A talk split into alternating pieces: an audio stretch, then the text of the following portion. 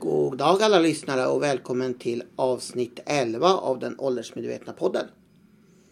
Jag som pratar är som vanligt poddens programledare Johan E Skoglund och med mig har jag som alltid Barbro Skoglund. Och Kaj Skoglund. Sveriges två främsta experter på begreppet och skapare av samma begrepp, det vill säga åldersmedvetet ledarskap. Men det vet vana lyssnare redan. Och då vet ni också att vi alla tre kommer från samma företag, det vill säga Age Management i Sverige AB som står bakom denna podd. I förra podden ställde vi oss frågan, kan man lära gamla hundar sitta? Och det är ju något av ett idiomatiskt uttryck och vi pratade om att det fanns en del, vad ska man säga, eh, ja, det fanns en del ordspråk på det ämnet. Och ett annat ordspråk som också är vanligt förekommande är ju kärt barn har många namn. Och därför tänkte jag att vi i den här lilla, eller det här avsnittet skulle ägna oss åt ett uttryck som har väldigt, som kanske är ett kärt barn för oss här i företaget och som har många namn. Och det är nämligen det som kan benämnas som åldersrasism. Det talas om ålderism. Det talas ibland om diskriminering av äldre. Men den formella punkten i lagen, eller det formella som står i vår lag och som det talas om är ju ordet åldersdiskriminering. Och eh, som vi tidigare nämnt så har vi ju skrivit tre, eh, så har ju Barbro Kaj skrivit tre böcker varav en just handlar om diskrimineringslagen ur ett chefsperspektiv kan vi väl säga. Och eh, upprinnelsen till just det här avsnittet av podden det fick eh, jag som ibland hittar på de här vad vi ska prata om för någon månad sedan när jag sitter och läser en av de tidningar vi prenumererar på på företaget, nämligen Dagens Medicin. På deras insändarsida har nämligen Kristina Rogestam som är förbundsordförande numera. Många känner kanske igen henne som gammal generaldirektör för dåvarande Statens invandrarverk. Nu är hon förbundsordförande Eh, eh, vid SPF Seniorerna och hon har med sig Gösta Bukt som är sakkunnig i vård och omsorg i SPF Seniorerna. Jag tror till och med han är gammal professor i omvårdnad har jag väl för mig att han är i Umeå. Med mina kollegor nickar här så jag litar på dem. Och de har då skrivit en debattartikel som eh, är införd under paraplyet jämlik vård och det står fel att åldersdiskriminera vid mammografiscreening. Och där man då tycker att det är fel att man ska ha en, en övre gräns när man screenar för mammografi, alltså när man, ja när kvinnor tittar på mammografi. Och då tänkte jag att vi skulle bena lite i detta. Hur ser, vi, hur ser våra experter här på ordet åldersdiskriminering? Och är det rätt att tala om det just vid mammografiscreening och kontra lagen? Och Kaj Skoglund ska jag säga, om ni inte kommer ihåg, det har ju också en bakgrund som huvudsekreterare i den statliga prioriteringsutredningen. Och där tog man ju upp ålder som en prioriteringsgrund. Så jag antar att det enklaste är väl att bolla över till dig Kaj efter denna något långa inledning. Ja, jag kände mig faktiskt eh, verkligen manad. Eh, den här eh, frågan kring bland annat eh, screeningverksamheten, eller i det här fallet mammografi, det är ju en komplicerad medicinsk fråga där det ofta finns olika eh, forskningsresultat. Och de rekommendationer som just nu gäller i Sverige, där finns det en övre åldersgräns. Och det bygger naturligtvis på att medicinska och biologiska faktorer anses ha motiverat det om man har bedömt att nyttan eh, är för begränsad att göra det generellt eh, högre upp i åldrarna. Det är ett kunskapsläge som naturligtvis förändras. Jag tycker inte att det är rätt att tala om diskriminering i det här sammanhanget. Eh, men därmed så, så är ju frågan hur är det i arbetslivet om vi går över till det. Och då, som Johan eh, nämnde så har Barbro och jag skrivit en bok som heter Diskrimineringslagen, vad varje chef måste veta. Och Barbro, vad säger du om de här uttrycken och, och hur är det i praktiken? Ja, eh, alltså det, det var ju vi skrev ju vår diskrimineringsbok när den nya diskrimineringslagen kom. Och lite bakgrund är ju att Sverige i EU-sammanhang var det sista land som ratificerade, det vill säga började använda i landets interna lagstiftning just ålder som diskrimineringsgrund. Och det, vi, det den här eh, lagen handlar om är faktiskt diskriminering i arbetslivet. Eh, det som, är, det som blir en, det som gör att jag och vi faktiskt på företaget eh, det här kärt barn har, har många namn. Det, kanske inte, det, det kära barnet är kanske inte eh, diskriminering på det sättet för oss eller åldersdiskriminering utan det är alltså att, att problematisera kring uttrycket ålder och vad som står kring det och vilka, vilka fördomar eller vilka förutfattade meningar som vi gärna kallar det istället för fördomar för man vet inte om det är en fördom eller en förutfattad mening eller en bristande kompetens eller vad det är för någonting som gör att man har olika åsikter. Med den något långa inledningen så kan man säga ja, eh, vår erfarenhet och min erfarenhet att det snarare skälper än hjälper.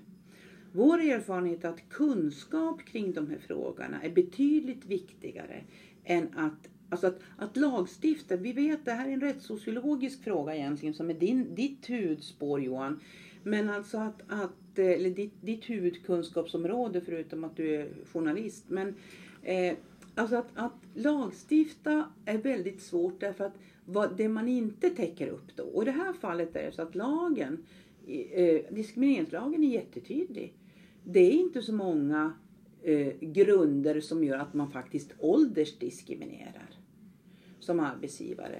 Betydligt fler människor känner sig åldersdiskriminerade än vad lagen tycker att de är när man, när man, när man studerar den. Och det här gör att de här förväntningarna som byggs upp hos, hos medborgare, hos individer, att eh, bara man ändrar på en lagstiftning så blir inte man diskriminerad ut efter ålder. Och, och eh, så det här är komplicerat. Det kanske man, man skulle bättre jobba med att eh, slå hål på myterna istället för att använda ålderism och åldersdiskriminering. Ja, om jag blir riktigt eh, carried away som jag kan bli ibland. Det kanske är, är det politiskt korrekta att diskutera frågorna utifrån det perspektivet istället för att diskutera det betydligt mer svårkomplicerade. Det vill säga hur jobbar man i det praktiska för att ta tillvara den arbetskraft som både kan och vill och behövs i arbetslivet. Utan att banga åldersdiskriminering i huvudet på folk. Arbetsgivare menar jag. Mm. Ja, det är intressant det där du säger Barbro, för jag sitter här med en annan artikel som också har kommit tidigare i år som är från Sveriges Television. Och då läser vi många upplever åldersdiskriminering inom försvaret. Mm. Och eftersom vi då har en lag som väl ändå ska sägas med hjälp av förarbeten lagtext stipulera vad som är åldersdiskriminering så är det väl en stor skillnad på att säga för man kan ju uppleva åldersdiskriminering och tycka sig vara åldersdiskriminerad och ändå är man inte det i lagens mening. Och då kan man undra, eh, ja, jag ser att Kaj viftar här, du mm. vill komma in på den spåret. Ja, sen vi skrev den här boken så har det ju, för det var ju den, då kom ju den nya diskrimineringslagen. Nu har vi ju ett antal års erfarenhet av den praktiska tillämpningen. Och det har ju visat sig att det är väldigt få fall, ja rent generellt är det ganska få fall som man överhuvudtaget kan påverka, påvisa diskriminering i arbetslivet som så att säga leder till legala åtgärder.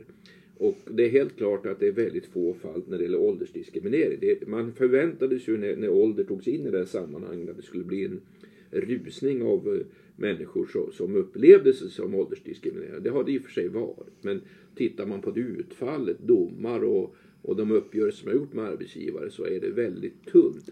Det mest flagranta exemplet på en fällning det var ju SAS som, som valde att eh, avskeda ett antal, eh, eh, drygt 60 med hänsyn till att de kabinpersonal. hade kabinpersonal. De hade ändå hyggliga ekonomiska villkor eh, och därför så tvångspensionerade man dem rakt av med hänsyn till det. Och naturligtvis fick man, det förlorar man klockrent det målet. Men det hör verkligen till undantagen.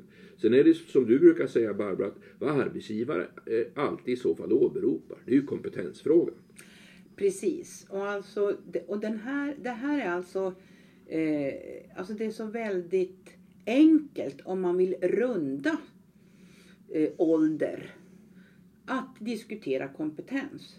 Eh, jag hörde eh, dåvarande ordförande Ericsson, Michael Treschow, när i en debatt, i en offentlig debatt, där han, han blev anklagad av en riksdagsledamot att, eh, och undrade varför Ericsson åldersdiskriminerade när, han, när man hade eh, friställt det var 55-plussare. Sen kom han in på 35-plussare i sin civilingenjörsstab. Och han sa åldersdiskriminering. sa han, diskriminering, nej. Och det här var före vi, vi fick lagen. Absolut inte. Han sa det är en fråga om kompetens.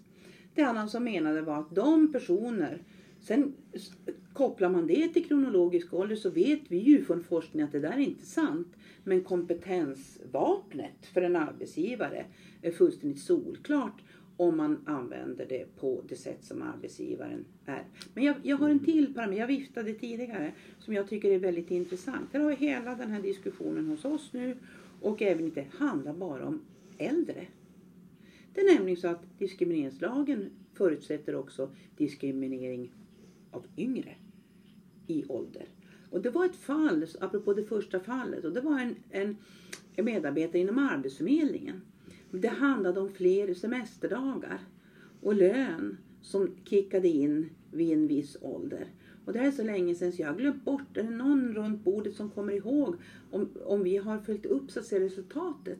Han anmälde att han var åldersdiskriminerad åt andra hållet. Varför skulle han ha färre semesterdagar än vad de som hade fyllt om det var 35 eller 40? Jag kommer inte ihåg hur det gick om jag ska vara ärlig. Men Nej. jag vet att det fanns ett sånt fall. Kommer Kaj ihåg?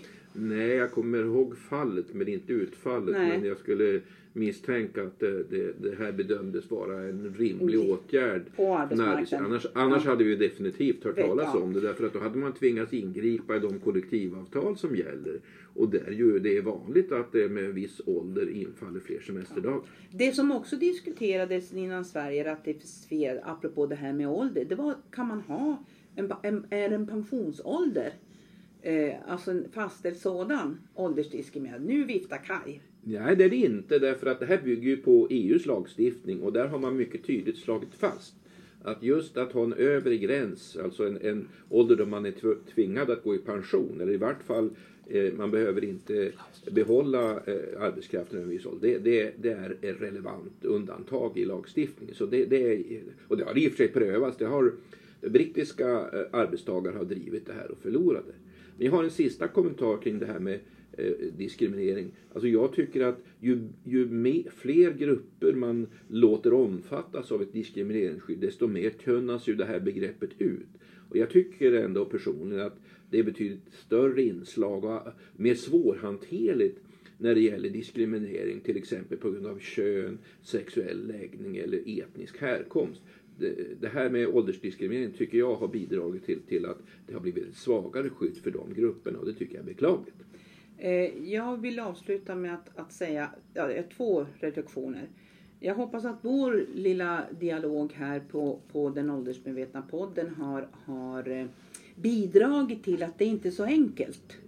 Det är nummer ett. Alltså det, det, det, det är komplext. Eh, det är väldigt enkelt att säga åldersrasism eller ålderism eller åldersdiskriminering. Det är betydligt svårare att hantera det professionellt så att man, man faktiskt stöd. Och jag eh, apostroferar dig. Det är oerhört viktigt att man inte eh, riskerar att tunna ut värdeladdade eh, ord som till exempel rasism eh, Eh, i, i, i vårt land. Eh, därför att man, man eh, så, fler, så många grupper som möjligt ska kunna komma in under paraplyet så att säga.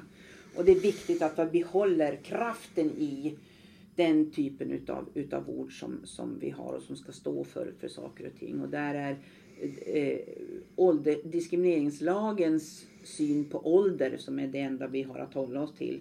Eh, det, det rättesnöre som finns.